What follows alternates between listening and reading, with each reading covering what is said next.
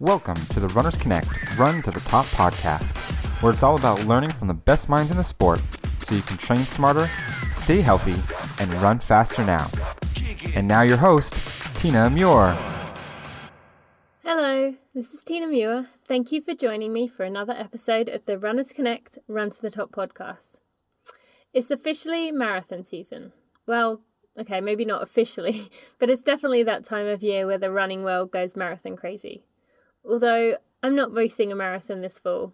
Bring out your violins there. Many runners are well into their marathon preparation. Those of you who are familiar with Runners Connect know that we have one of, actually, I believe the best, marathon nutrition programs around. Our head coach, Jeff Gaudette, spent a long time perfecting this, and if you are thinking about your marathon fueling, I highly recommend you check out our marathon blueprint. I will put a link to it in the show notes at runnersconnect.net forward slash RC70. So, getting back on track here, I'm not here to talk to you about the marathon nutrition, although obviously that is a part of our podcast today. My point of bringing this up was to say that this is the time of year most runners tend to put nutrition and their fueling as a focus. If you're going to spend hundreds of hours training for a race, do you really want to throw it all away by messing up your nutrition and having a bad stomach on the day of the race? We all know how horrible that feels, and I wouldn't wish it on anyone. My guest today has written a book on how to do just that, a book that you can use to slowly change your eating to suit you. This is not a blanket diet book that tells you to cut out a certain food or do a certain thing, but this is more a way of figuring out what your body responds best to and how you can use that to perform your best come race day. So, my guest today is Pip Taylor, and her book is called The Athlete Fix. It was a really enjoyable read with some fantastic recipes at the end. If you are even remotely interested in pr- improving your nutrition for the future, you're going to love this interview especially if you love Australian accents. So, who is Pip? Well, Pip is a practicing dietitian, sports dietitian, and professional triathlete. She's competed internationally for 15 years. She's won the ITU World Cup and many Ironman events. She's represented Australia on many occasions. She's a speaker and regular contributor to various fitness magazines and is now a mother of two. So, today, Pip and I are going to talk about the role fear plays in our refusal to change aspects of our diet, and how to approach those social situations where we can be pressured to abandon those changes.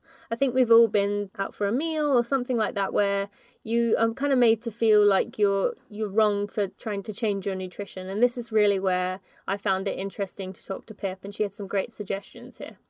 We're also going to talk about what outside factors can affect our reactions to food, especially when you are training hard. This was really interesting and why changing your nutrition for your training does not have to be overwhelming.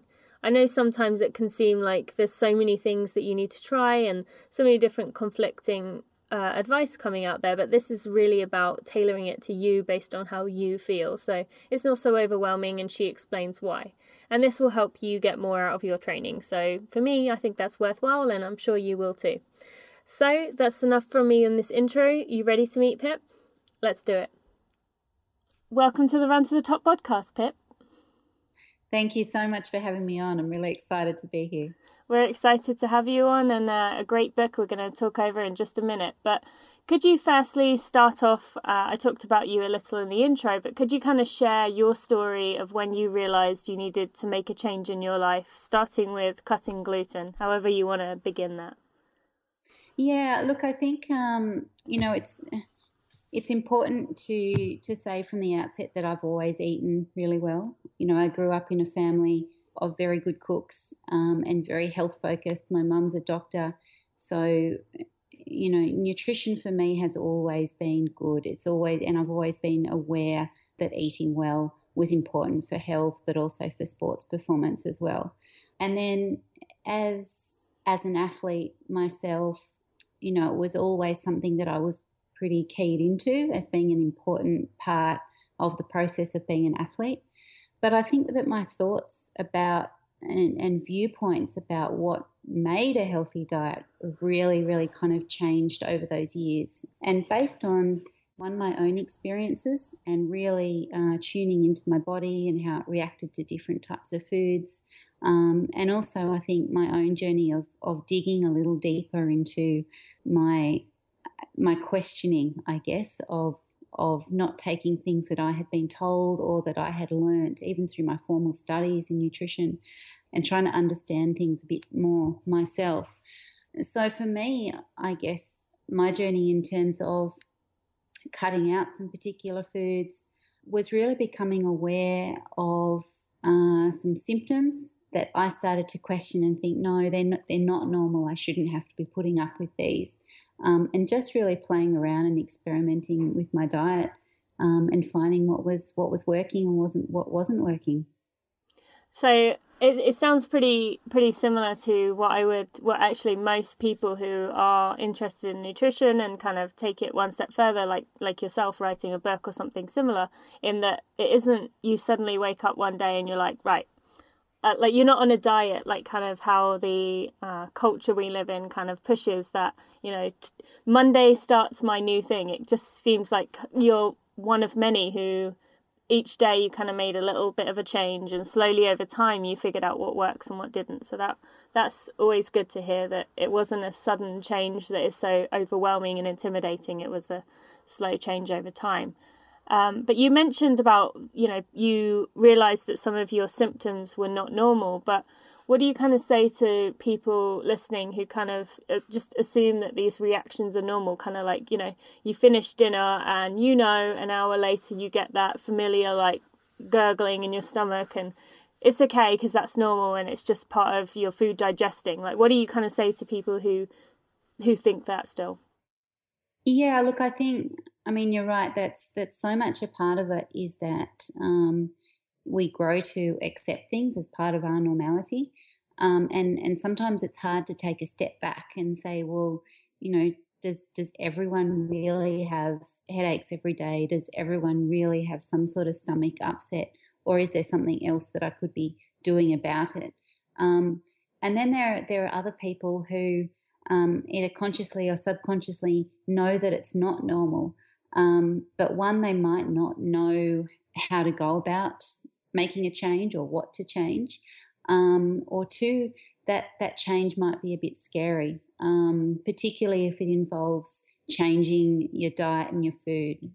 And that's because, you know, for all of us, um, what we eat is about more than just nutrients and, and, food. There's there's so much wrapped up in it, you know, emotions and you know traditions, foods that you grow up eating as a kid. There's a lot wrapped up in that.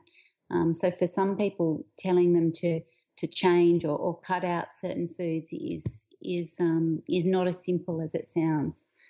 But I think in in terms of uh, in terms of the symptoms, it's really a matter of, of tuning into your body and um, figuring out, you know, what what is happening.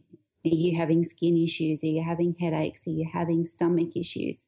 And trying to, to work backwards and, and figure out if they are related to food. Um, obviously, there can be other things causing causing any of those symptoms because they're so broad, but but diet and nutrition can certainly be a factor in a lot of them. Mm-hmm. It's kind of how we've been learning, you know, in the last few years about uh, the Runners Connect actually wrote a post, uh, which I will feature on the show notes, about um, how you know if the if the furnace is hot enough argument is not actually true. You know, you you can't get away with eating everything, and I think you're right that it's we've got to look at look into diet more and consider how much of a role it plays. Um, but I just want to clarify before we move on any more. Um, Athlete's Fix, which is the name of your book, um, could you just kind of describe it in a nutshell for people who may not have heard of it just before we move on any further? Yeah, sure. I mean, it's it's a book, um, a program for finding your best foods for performance and health. Um, and that's that's the subtitle, and that really, I guess, summarizes what the book is about. Mm-hmm. So it, it it sets it out in in almost kind of two layers, um, and the first is about finding foods that for almost everyone will be contributing more to health um, and, and eliminating some of those foods that will be detrimental to health.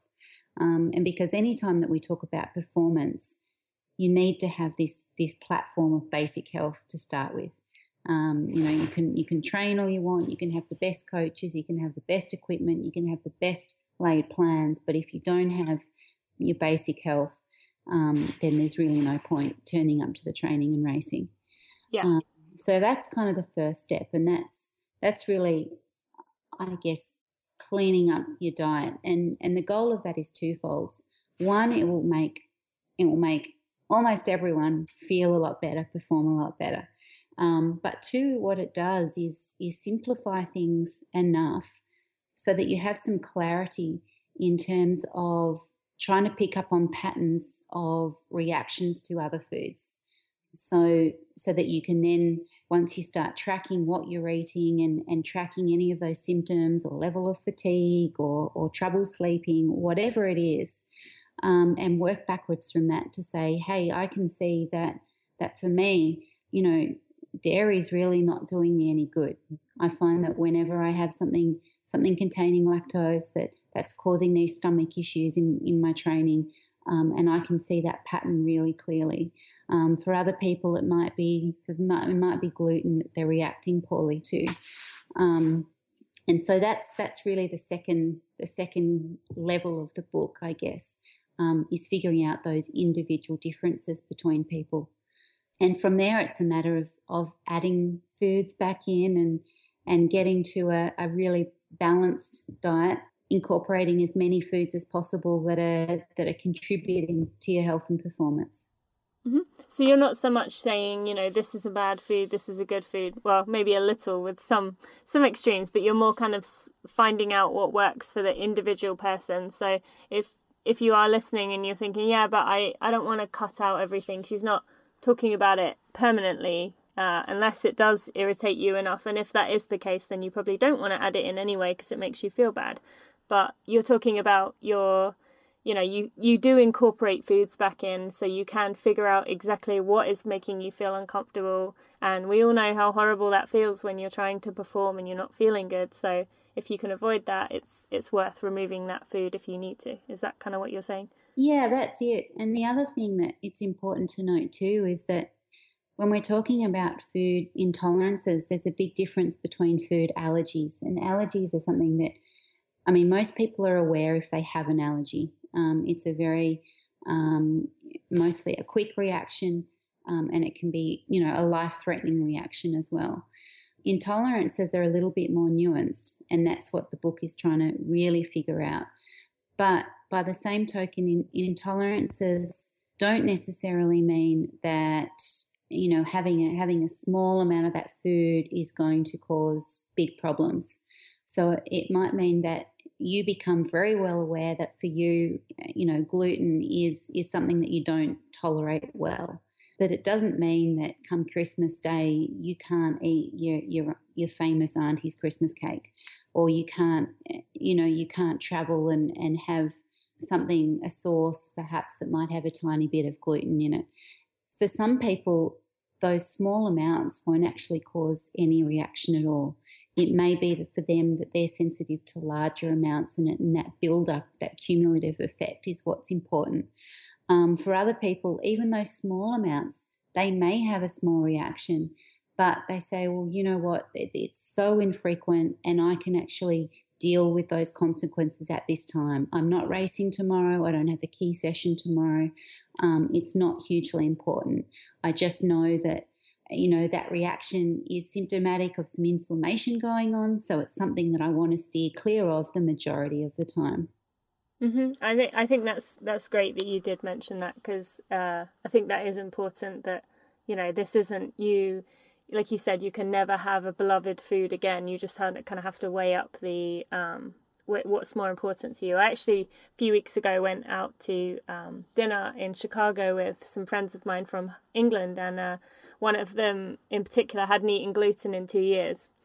And he said, You know what? I'm going to have a Chicago deep dish pizza. I'm going to, whatever happens with the consequences, like this is a moment for me. I've got all my friends around me. So he just did it. And to him, the, you know, the cost was worth the un- discomfort he would feel. But like you said, it's, it's okay to do that every now and again or whenever you feel necessary. But it's just kind of paying attention to your body on a, regular basis. And speaking of that, so we just want to kind of clarify this, even though your book is called The Athlete Fix, and you know it's uh, obviously going to be the most um, helpful for athletes. You're not just talking about athletes, correct? You can, this can be applied to anyone who wants to take their life or training seriously. Exactly. Yes. No. It's um, you know I really set out to make it a, a book and a, and a, guide for everyone. Um, right from the elite professional athlete right through to anyone that identifies as being active or the inactive person um, who who has that ambition of of becoming more healthy and, and a little bit active as part of the process. Okay, great. That's that's good to clear that up. So let's kind of. I just this was something that intrigued me during the book, and you mentioned it a little earlier, but I just want to kind of dig a little bit deeper into it. You talked about uh, fear and how you know we don't want to be told we can't have a cherished food, especially like you said, it could be tied to memories or something in your culture. But how big of a role do you think that actually plays in the dietary decisions people make, or the fear of uh, trying to change their diet? Uh, look, I think I think it plays a, a huge role. Both the fear as well as our habits. You know, we we have really ingrained habits about what we eat, and even habits about the volumes of foods that we eat. Um, and some of those are quite hard to break. And it's it's really the fear of the unknown um, when it comes to food as well. And and I find with a lot of people, particularly if once you do find that they may not be tolerating a particular food quite well. And the avoidance of that. And all of a sudden they say, Well, what am I going to eat? And they look at you with this blank look because, particularly if, if you're saying, Well, you know, you, you shouldn't really be having gluten or wheat. Um, and all of a sudden for them, you know, their breakfast is gone. Um, for their cereal, their their lunch is gone because they eat a sandwich, and, and their dinner of pasta. Um, it's all gone. And so for them, it, it's really difficult to look past that. And, you know, the reality is you only have to go, you have to go to a farmer's market or you have to go into any grocery at all and you look around and there's so many other options. Um, but for them, it's just become this daily habit, this weekly habit of, of what they eat. Um, and that can be quite confronting. Um, and it can be confronting too because um, you know it, it might be it might be that their skills in the kitchen are not that great and those are the things that they know how to cook. Um, and so all of a sudden you know you're, you're asking them to to upskill and, and learn all these other other things as well. Um, so there's definitely a lot of fear about changing food. There's also the fear that they think you know in our culture a lot about socializing um, is about going out and eating with people or going to someone's house or having people to, to your house. And and you don't want to stand out as that that person the one who's you know questioning every ingredient at the restaurant or is um, you know being disrespectful to a host at a dinner party because they're pushing bits to the side of the plate.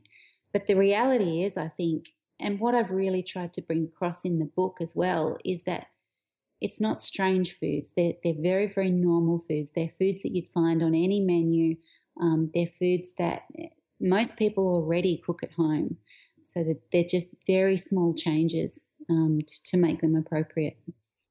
Yeah, and I just want to, while you said that, just use some examples, some of the recipes, uh, as there is a recipe section at the end of uh, Pip's book here and um, for some of you, you know, I'm going to read out some of the ones that particularly stood out to me. But, you know, each of the ones I mentioned, I don't think anyone listening would have not heard of any in the of the ingredients in here. So for me, the ones that stood out to me was uh, sweet potato hash brown with with an egg on top, um, coconut apple cinnamon pancakes, uh, chili lime chicken with cucumber salad, and chocolate cherry coconut bites. I mean, each of those there's no there's no quinoa. There's no you know special um, star fruit or you know even papaya or anything that's very you know foods we would see every day. So uh, if you do decide to pick up this book, and I will put a link to it on the show notes at runnersconnect.net forward slash RC70, you will see um, that the book, yeah, she what she's recommending isn't isn't anything crazy, is isn't anything intimidating. It's like you said, things you can find every day. Yeah, that's it. Now, that was a big goal of the book is to make it really approachable. So ingredients that can be found everywhere. Um, you know, almost whatever country you're in, you can find them. You can find them in your local grocery shop. Um, so and and the and the recipes themselves too were all designed to be very simple, simple cooking. Um, yeah. Are, are, those all things that you came up with yourself, kind of experimenting yes. in the kitchen? That's cool. Yes, That's great. I can't wait to give them a try. I'm excited. um, so I just want to kind of go just a little deeper into you. You said about you know the social aspect of um, this fear or whatever it is, not wanting to stand out, and I really thought, I think everyone listening can can remember that time. Maybe you were out at a restaurant and you ordered something, you know, either something very healthy or off the lighter menu or a salad or something like that. And you kind of felt like everyone was staring at you with their fried chicken or their um, you know their big fajitas and enchiladas and you felt uncomfortable. But uh, even though i think it is getting better over time have you found any specific advice for people listening who you know maybe don't want to stand out? Like you said i know a few weeks ago we had a, a comedian liz miele who uh, you know she's surrounded by these you know big men who are you know eating you know they're not exactly going to be the typical healthy eating kind of guys and she's trying to eat a bit healthier. So she stands out to me as a prime example of someone who would struggle with this. And i don't know if she did i, I haven't mentioned it to her but do you have any advice for people like that if you are in that situation and it's hard to kind of get around that uh, stigma i guess I, I think I think first of all, and, and, probably the most important thing is to is to be proud and, and take ownership of the fact that you um, that you do think that what you're eating is important. You know that that's nothing to be ashamed of, and and probably if you if you're at a table of people, they should all take note of that mm-hmm, and mm-hmm. be a little bit more conscious of what you are ordering and eating. Um, but the second thing is is that mostly it's it's possible to order and eat even out at, at any restaurant these days without making a fuss of it. I mean, even if you're going to an Italian restaurant and you're going there and you're thinking, oh my gosh, I can't, you know, I'm someone that can't eat gluten and I'm going to Italian, it's going to be all pizza, it's going to be all pasta. I guarantee on that menu, there's there's going to be a steak and salad or a steak and vegetables um, and potatoes, roast potatoes, and you know you can you can order that no issue at all. No one's ever going to question it. If you're asking for sauce on the side, then you're asking for sauce on the side. Again, it, it's not a big deal. Um, so I think that's that's important to remember. Um, is that you know most restaurant, most wait staff are very um, okay with those orders now because they see them all the time. But yeah, really, but really, I think the most important thing is to be to be proud and take ownership yeah, I definitely agree. And just uh, to go on, as you mentioned, the Italian restaurant a little, um, you said about, you know, choosing the steak and potatoes, and obviously that's if they don't have a gluten free pasta, which quite a lot of places do, or gluten free pizza. What about uh, traditional pasta dinners uh, for runners, as most of our listeners are runners? Uh, should do you think, in your opinion, they should be replaced? Like, is this um, you know, you've obviously mentioned if people are gluten intolerant, they should, but what about for everyone else? Do you think we've kind of overdone it with this pasta dinner thing? I, I, I think, um, you know, there's, uh, I think, I think the pasta, the carbo loading pasta dinners are, uh, have a lot going against them. Um, the nice thing about them is that they're a social occasion. Um, and I, I, think that you know that's something that that can and should continue. And and you know I'm, I would never tell someone not to go, but maybe it's something that you need to consider. Why you're going? Are you going there to to eat as much as you can, or are you going there to socialize? Because if you're going there to socialize and meet people, then maybe if you're aiming to have the best race possible, then maybe it's something that you're having your dinner before you go uh, somewhere else and, and you turn up and do your socializing and, and meet people then. Mm-hmm. And what would you recommend instead for people the night before a race? Uh, look, that I mean that has that's such an individual thing, and it, it okay. depends so much on what you're racing, what you've done previously, you know, what foods you're accustomed to eating, um, if you're traveling overseas, um, yeah, very open ended question. But I think the biggest advice would be to to do what you normally do. Think of what you do um, before your big key training workouts and, and, keep it as similar to that as you can. Mm-hmm. So as we kind of hear with marathon training and, and beyond that, you know, is the importance of practicing your fueling. Um, so related to that, you know, you said about what you're accustomed to. Uh, from what I got in your book, you believe your gut like can be trained um, to like certain things based on or not like it but accept it and digest it based on you know you practicing it. But do you believe you can kind of it overcome those intolerances? Or you know you mentioned earlier a little about people you know may build up and then they start to feel uncomfortable but do you do you kind of see situations where people may have an intolerance at first but as they practice it within their training, they get their body gets used to it and can actually use it as a fuel source?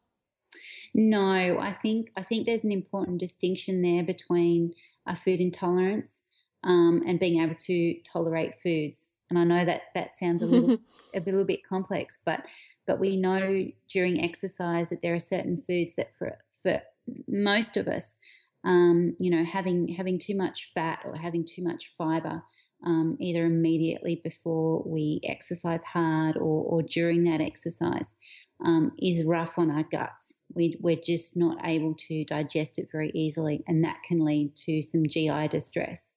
So, those kinds of things I would say are, are foods that you just don't tolerate well. It's just not going to happen. exactly. Um, a food intolerance is is different to that, um, and it's not something that you're going to um, be able to teach yourself because um, because it's it's actually creating a, a reaction in your body um, that can have you know inflammation anywhere within your system. Um, and what you can actually see too is that food intolerances can be exacerbated by stress. Um, so, for instance, if you I mean, anytime that, that you race, you're putting your, your body under physical stress. It's hard work. Same with hard training sessions if you're coming into a race too, you might be nervous and anxious about it, and that's a different kind of stress.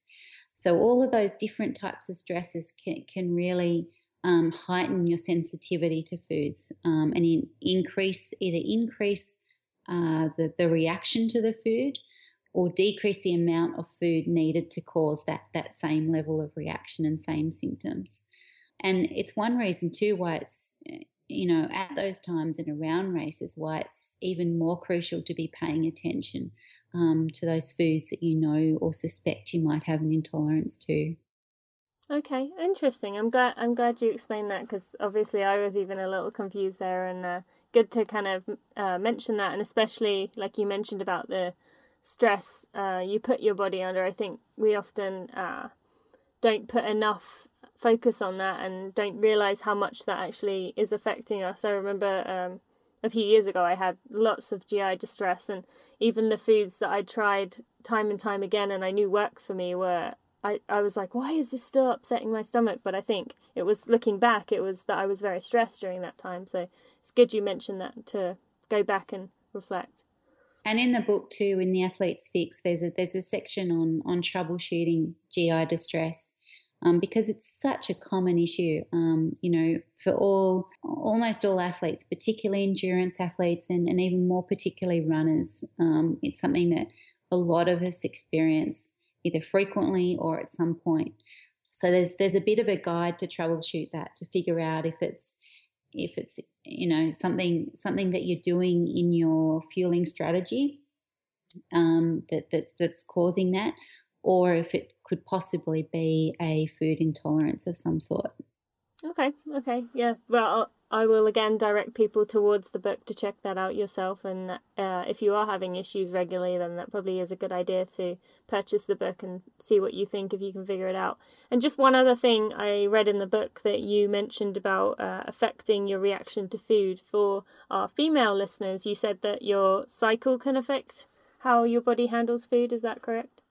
Yeah, absolutely. So, so hormones play a really important role um, in in how we tolerate and react to foods, and that can also come into play as, as you said throughout your monthly cycle. You can become more sensitive to foods and less sensitive at different times, um, but also across the lifespan.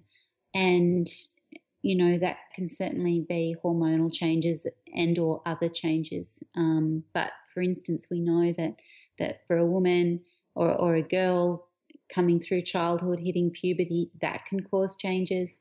You know, you can have have changes pre-pregnancy, throughout pregnancy, and and after. Um, again, when you hit menopause, and those are just some of the instances in life where you might see um, food tolerances popping up for the first time.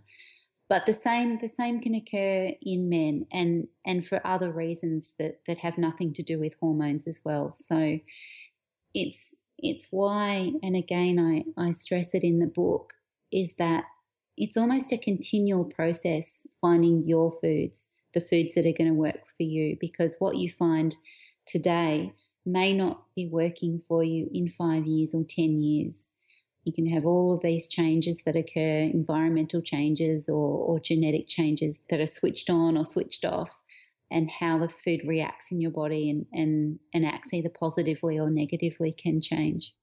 Okay, so it can kind of go away as well. Like it is, it's not necessarily if you do find you have an intolerance to something, as things change throughout your life, you may you may find that you can tolerate it again, or do you find that once it's kind of switched on, like you said, it's it's on for life usually? Yeah, it's more likely to it's more likely to be um, that you may find more intolerances as opposed to it going away. Okay. Okay. Yeah. And it, then it may it may more be that you think that you've got to this point in your life, whether that's 15 years or 30 years or 80 years old, um, and all of a sudden you find I'm really not tolerating lactose or I'm really not tolerating um, gluten or, or, grains or whatever it is.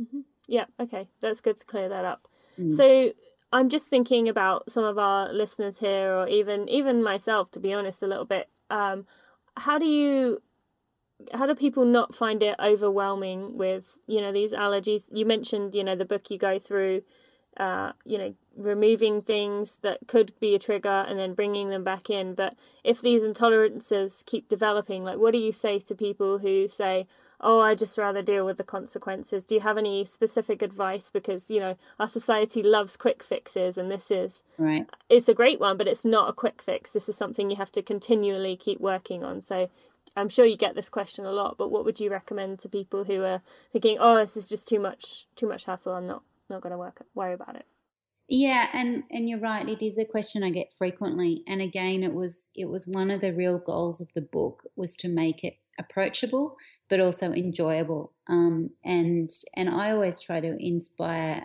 you know a love of food in people. Um, i love food and i love eating. I love cooking it. Um, and that's something that i try to get across as well. So I, would be the last person that wants to deprive people of food um, or make things difficult. Um, so, so it's really designed to be a bit of a journey. For some people, it might be a journey of discovering new foods and hopefully new foods that they get excited about including in their diet. So, I think if you can almost reframe it um, and and reframe your approach to make it that you know exciting journey as opposed to oh god this is something that i have to do and i'm going to hate it because if you go in with that mindset then clearly it's not going to work so mm-hmm. Um, mm-hmm. If, if you can go in with with one eyes open and being tuning into your body and how it's feeling and really respond to that uh, feeling of you know really noticing those improvements and as you start to feel better. And that in itself is such a, a, positive feedback and such an encouragement to to stay on that path and, and to see where you end up. And and to just be uh, i guess open to to trying new things yeah i think that that is a lot of it isn't it you know people are afraid of of uh, you know the idea of certain things and I, I know even myself I think about uh, hemp seeds you know at first um, I was thinking oh I don't want to eat those. You know, they're associated with marijuana. I don't want anything to do with that. But um, so I kept, you know, I kept getting companies saying, "Oh, try try our hemp seeds." And I was like, "No, no, no, no, I'm not doing it." But you know, I did try it eventually, and I was like, "Okay." You know that was that was stupid of me. Like I wasn't being open minded. I didn't even give it a try, and now I you know like them and I put them on some of my foods. So yeah, I think that is a lot of it. Is uh, you know we we're just shut it off or you don't want to try something new. And um, I think it again comes back to that whole thing of, like you said, about uh, you don't want to deprive yourself. And too often uh, we see healthy eating as a, a yes or no, like it's like a diet. Like you, you know, you're depriving you. I can't have this or I can't have that. And I'm so, you know, woe is me kind of thing, rather than seeing it as I've heard this before where people say, see it as, you know, I don't want to eat that food because I want to feel better. So you're choosing positive words rather than saying, oh well i'm not allowed this or that. So i'm glad you like made that distinction because i think that's that's a hugely important thing. And you did bring that across very well in the book. So um, i think our listeners will enjoy taking a read if if you do choose to. Yeah uh, that that's such a that's such a key thing to get across. Um, you know i mean we we all we all eat we all eat every day multiple times a day. And mm-hmm. if you can't enjoy that and have fun with that then i think you know what a what a miserable existence mm-hmm. so um, you definitely have to be able to enjoy and find fun in your food mm-hmm. and just one side question you've just reminded me of uh, just a personal question so i'm sorry to anyone listening but Um, you mentioned, uh, you know, about having fun with your foods, and one thing I really enjoy doing is making my own bread. And I, I love doing it. I love being proud of the moment when it comes out the oven. I love the smell and everything. And you kind of, in the book, you did talk about uh, bread and how, you know, most breads that are out there are just, just not good for us. And, you know, you only need to look at the ingredients on most the store store ones to see what's in there. But what do you what are your thoughts on you know making your own bread? Would you say that's still it's still the wheat and the flour, or is it just the the rest of the stuff they put in there? Look again. I mean that that's a fairly individual question, mm-hmm. um, and but certainly at, at the outset. Um, you know, I think I think a lot of us rely too heavily on bread, bread products, cereal products, um, and that in itself becomes a problem for, for really two reasons. One, um, if our diet is so heavy in those foods, it's really pushing out some of the more nutrient dense options. There's a very, very small percentage of us that actually eat those recommended, you know, five serves of veggies a day and, and two serves of fruit a day. And once we start to add in all those other refined carbs, there's there's really no room for them either. Yeah. Um, so that's that's one of the biggest problems. Um, and then the other problem is too, if we're continually being exposed to those foods and we're eating um, wheat or those other grains in such a such a huge quantity day in day out, um, then that may be one of the factors that, that is that is leading to these increased, you know, levels of intolerance that we're seeing. Hmm, that's interesting, and I that would that would definitely make sense, when it is why why more things are popping up. But yeah, I hadn't thought about that, but that I, that would make sense to me. uh, and something else I was going to ask you about, which um, this isn't just for me, um, about you know you talked in the book about um, protein, which we're going to discuss in a minute, but. Uh, related to that, you've got about meat and uh, how important it is to eat grass fed uh, beef because of the well for multiple reasons, but one of which being the high omega threes. Um, so could you just kind of explain to our listeners a little about why it's so important to eat grass-fed food? And I'm so glad you mentioned that because that's something really important to me. So I'd love for everyone to hear about that. Well, I think you know from a from a nutrition standpoint, it makes sense when you think about it. Um, if if we want to be healthy, humans want to be healthy, then it makes sense if we're going to eat an animal that it's a healthy animal. And what makes a healthy animal is is their diet and, and being their natural diet. Um, so so cows are meant to be out roaming, eating grass. That's what makes them healthy and happy. And how they're treated and how what they eat, their diet, really does also change um, the nutritional profile of their meat. And so, if an animal is stressed, if they're not eating a diet that is healthy to them, then it follows that that they have high levels of inflammation as well. For us eating it, that translates to to lower levels of those beneficial omega three um, fats and, and higher levels of the, the omega six fats. Uh, so, you know, even even if uh, sustainability and you know humane farming aren't aren't an issue at all for you on your radar. What should be an issue is is the health and nutrition factors of that of of the farming. Mm-hmm. Great explanation there. And then how about with choosing a variety? I mean, a lot of people tend to kind of pick the same fish and the same meat source uh, again and again. But uh, can you kind of tell us a little about why it's important and why it's good for you to kind of pick a variety of meat and fish to enjoy? Yeah, look, I mean, every every sorts of protein ha- have have slightly different um, benefits to them. Um, so that that's one reason to really be having the variety, and the other reason is just for personal satisfaction and enjoyment. You know, you, you don't want to get bored of, of one thing. So having that big mix in there is, is a good thing. Okay, good, good. And then you kind of talked about protein being very, important and uh, more important as we age. Well, a lot of our listeners are masters runners, and uh, so could you kind of explain a little more as why that is more important and why protein becomes more important as you age? Protein protein is essential for everyone, um, as we know, but particularly after the age of about 30 or so, we're all losing muscle mass. Um, so we want to try and retain as much muscle mass as we can for for many reasons, but but probably the most important is that so that into our you know later years of life, we're still being able to be uh, independent um, and and getting around healthily. The pro- type of protein we eat is important.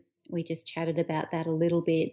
The amount that we eat, but also how we eat it throughout the day. So having having protein really spread out at, at each kind of meal and snack throughout the day, as opposed to having what a lot of us tend to do is not much at breakfast, not much at lunch, not much, you know, snacks, and then at night we have this this huge big great steak or this this huge, um, you know, chicken breast, and and that's not beneficial because we can't we can't absorb all that protein at one sitting, um, but having it spaced out throughout the day, um, we know is is much more beneficial. Okay, great. And you talked about uh, post dinner protein and how you know it's like it's good to have uh you mentioned just now about snacks but in the book you talked about having a post post dinner protein source what kind of suggestions would you have for that for people? So you know they go to bed feeling comfortable uh, but uh you know get that protein in um just before they go to bed or if they get hungry snacking at night. Yeah i mean it can be it can be anything from you know a full fat yogurt or some nuts those are really good, simple protein snacks. Um, it also depends, you know, um, when you're having dinner and and and after that, how how quickly you're going to bed as well. So not everyone needs to have an additional snack. I think that's that's important to note. Okay. Um, because anytime you, you talk about snacks, people think of it as an addition as well, as opposed to uh, something that, that, that you can either spread out throughout the day or that can be incorporated into a meal that you're already eating. Mm-hmm. So yeah, so that's that's probably the most important thing to know. okay, and then just uh, quickly for our vegetarians and vegans, uh, we took we've well I haven't really mentioned about uh, complete sources of protein, and I think it's a bit that's a bit too um, much of a rabbit hole to kind of go into right now. But are there any plant sources that are complete proteins that um, people can try and focus on getting if they don't want to keep eating meat all the time? Uh, to be honest, eating eating on this diet as a as a vegan or a vegetarian is really quite difficult.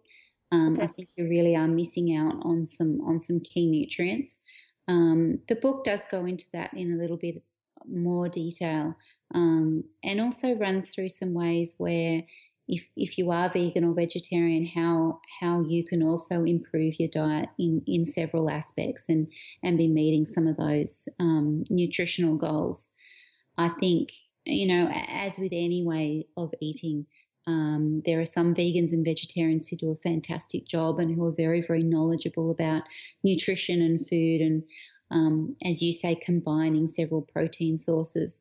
And then there are others who who don't do such a fantastic job and rely really quite heavily on you know some processed foods and packaged foods um, as as do non-vegans and vegetarians. So so there's there's some uh, some really basic guidelines run through there in the book about Yeah. about improving that.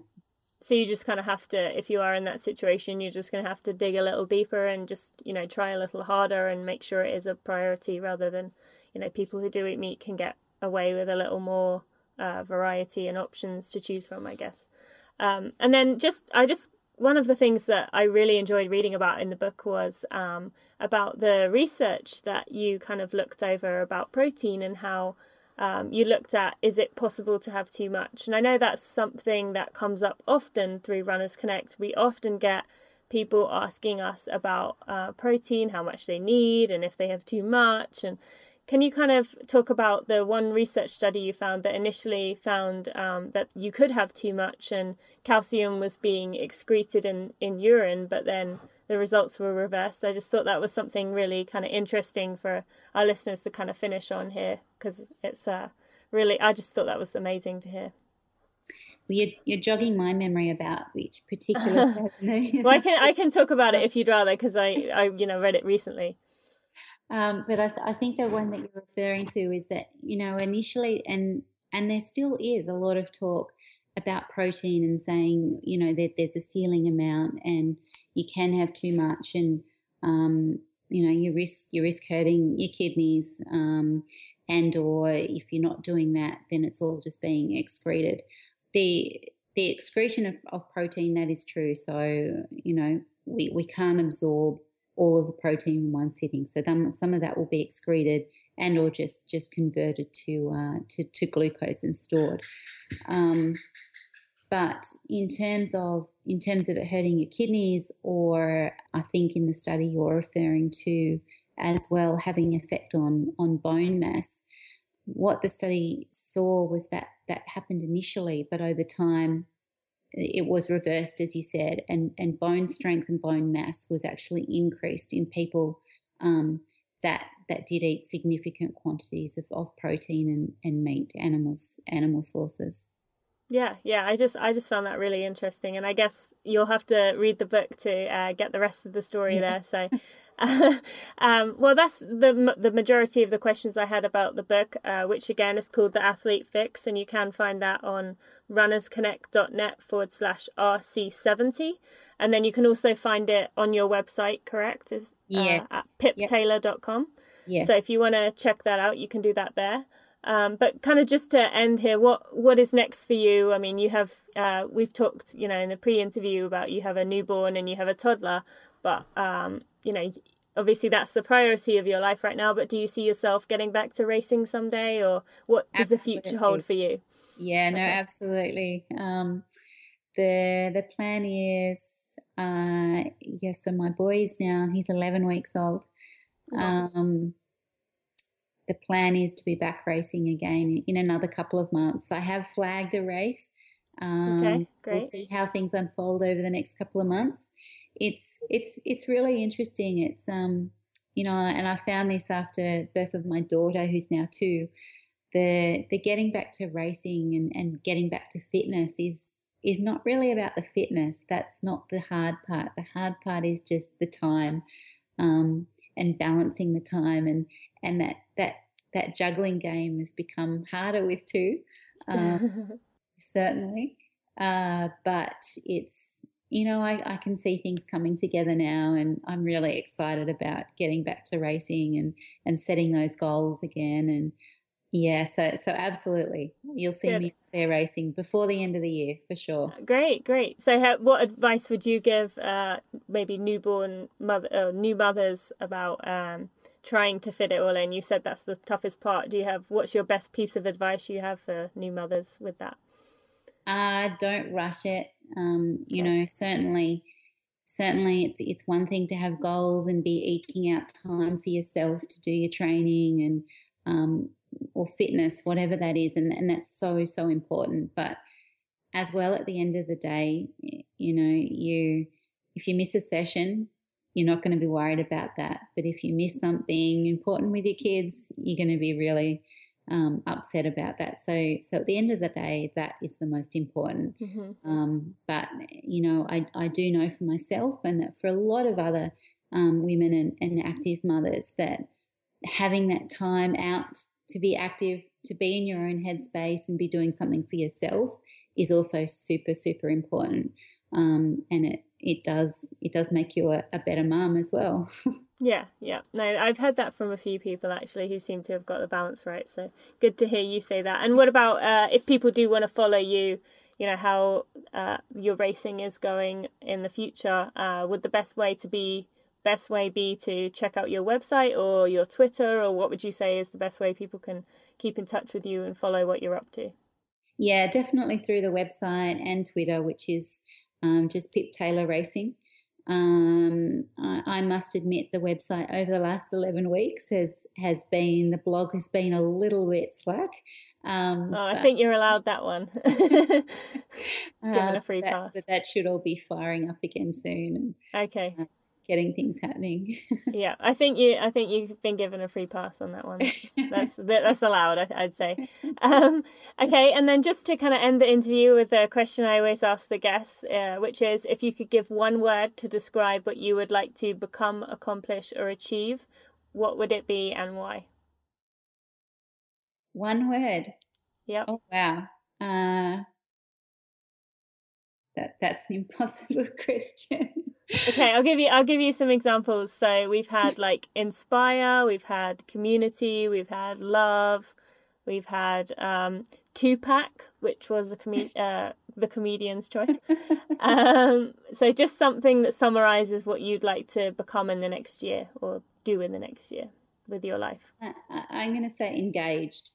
Great, that's perfect. Yeah, good yeah. word. Yeah. Is there is there a reason for that? Like you've uh, something you want to focus on because you've like struggled with it in the past, or that's just a continuous improvement you want to make? No, just just just continuous. I think just being okay. switched into um, to what's going on, what's going on around me, um, thing, things that are important, relationships that are important, um, work opportunities that are important, um, all of those things. Just just no. uh, yeah, awareness. Yeah, that's good. Great word. Well, Pip, uh, thank you so much for your time. I really appreciate this. And just for our listeners, I just want to tell you right now, uh, Pip, it's late at night. As as for her, as you can tell, she is in Australia and I am in uh, the US. So our time zones. For me, I've just woken up and Pip is just going to bed. So we've had to uh, coordinate this, but I'm so glad we managed to fit it in together and uh, get this call going. And um, I'm sure our listeners are going to get a great deal out of this. So thank you so much. You're welcome. Thanks so much for having me. Well, there you have it. And I found that really interesting, and I, I love talking to Pip. And I do apologize about a few of the uh, random questions I had as I was going along, but I thought that would be kind of interesting, and especially for those of you who are new mothers or thinking about being new mothers. Um, that's kind of the thing that, you know, not many people would ask about. So hopefully you gain something from that. The topics we talked about from today's episode and obviously, a link to her book, The Athlete Fix, can be found on our webpage at runnersconnect.net forward slash RC70. So, the best way you can support Pip and support us at Runners Connect is by checking out that link. Uh, obviously, you can purchase Pip's book to support her, and I think you'll really enjoy that read.